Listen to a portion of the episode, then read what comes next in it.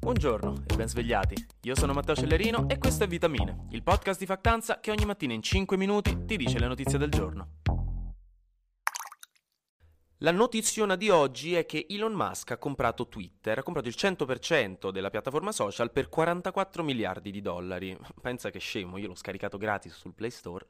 Ma comunque ci sono opinioni molto contrastanti in merito. Allora, da una parte Musk ha detto che non vuole comprare Twitter per farci soldi, anche perché diciamo come social non è proprio il più profittevole, ma per ristabilire la libertà di parola. Si tratta infatti di una piattaforma da 217 milioni di utenti e che rappresenta sempre di più una piazza pubblica in cui anche i leader dei paesi più importanti al mondo parlano al loro popolo.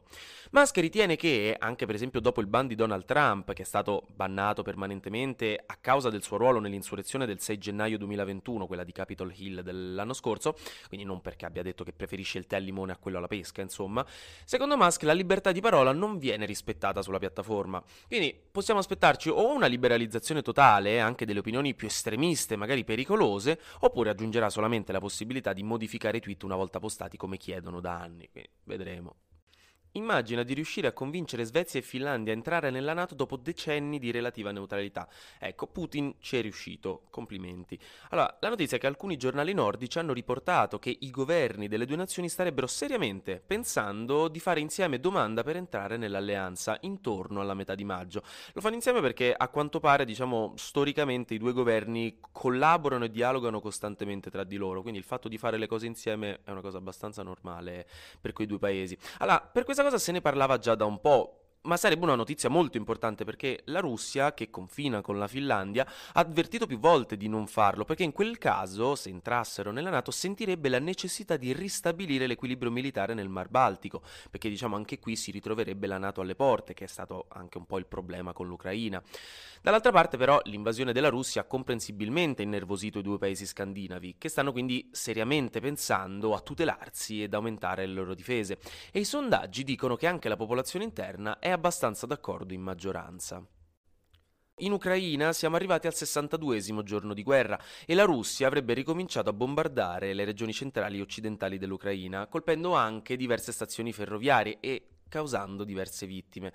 Intanto il ministro degli esteri russo, che è Sergei Lavrov, ha detto che la Russia teme uno scoppio della terza guerra mondiale e diciamo che un modo per smettere di fare la guerra ci sarebbe e sarebbe smettere di invadere, ma vabbè. Il tutto perché la Nato, con l'invio di armi e il supporto all'Ucraina, starebbe entrando in guerra tra virgolette per procura. Almeno, secondo la Russia, ha anche detto che una guerra nucleare sarebbe inaccettabile, quindi almeno questo. Ieri è finito il quarto giorno di testimonianze incrociate del processo tra Johnny Depp e l'ex moglie Amber Heard, è, diciamo una storia che sta tenendo incollati gli spettatori americani ai loro cellulari. Si tratta di una storia abbastanza tossica che davvero la vostra relazione, per cui gli amici vi prendono ancora in giro, è nulla in confronto, ve lo giuro, in cui da entrambe le parti esce ogni volta una cosa peggiore della precedente. Tra Amber Heard che avrebbe defecato sul letto di Johnny, a lui che distrugge la cucina in un video utilizzato come testimonianza, a lei che tira la famosa bottiglia di vodka che avrebbe tranciato un pezzo di dito al Capitan Jack Sparrow.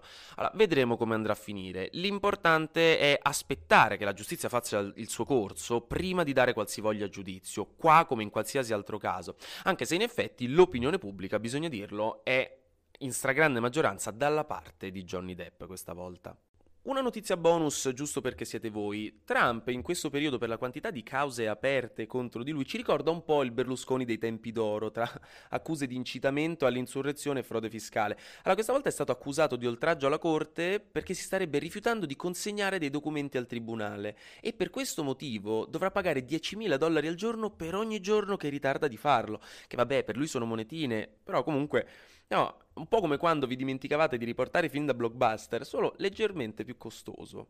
Grazie per aver ascoltato anche oggi Vitamine, il podcast di Factanza che vi racconta quello che succede nel mondo. Noi ci sentiamo domani perché sarà successo di sicuro qualcosa di nuovo e io avrò ancora delle cose da dire. Buona giornata.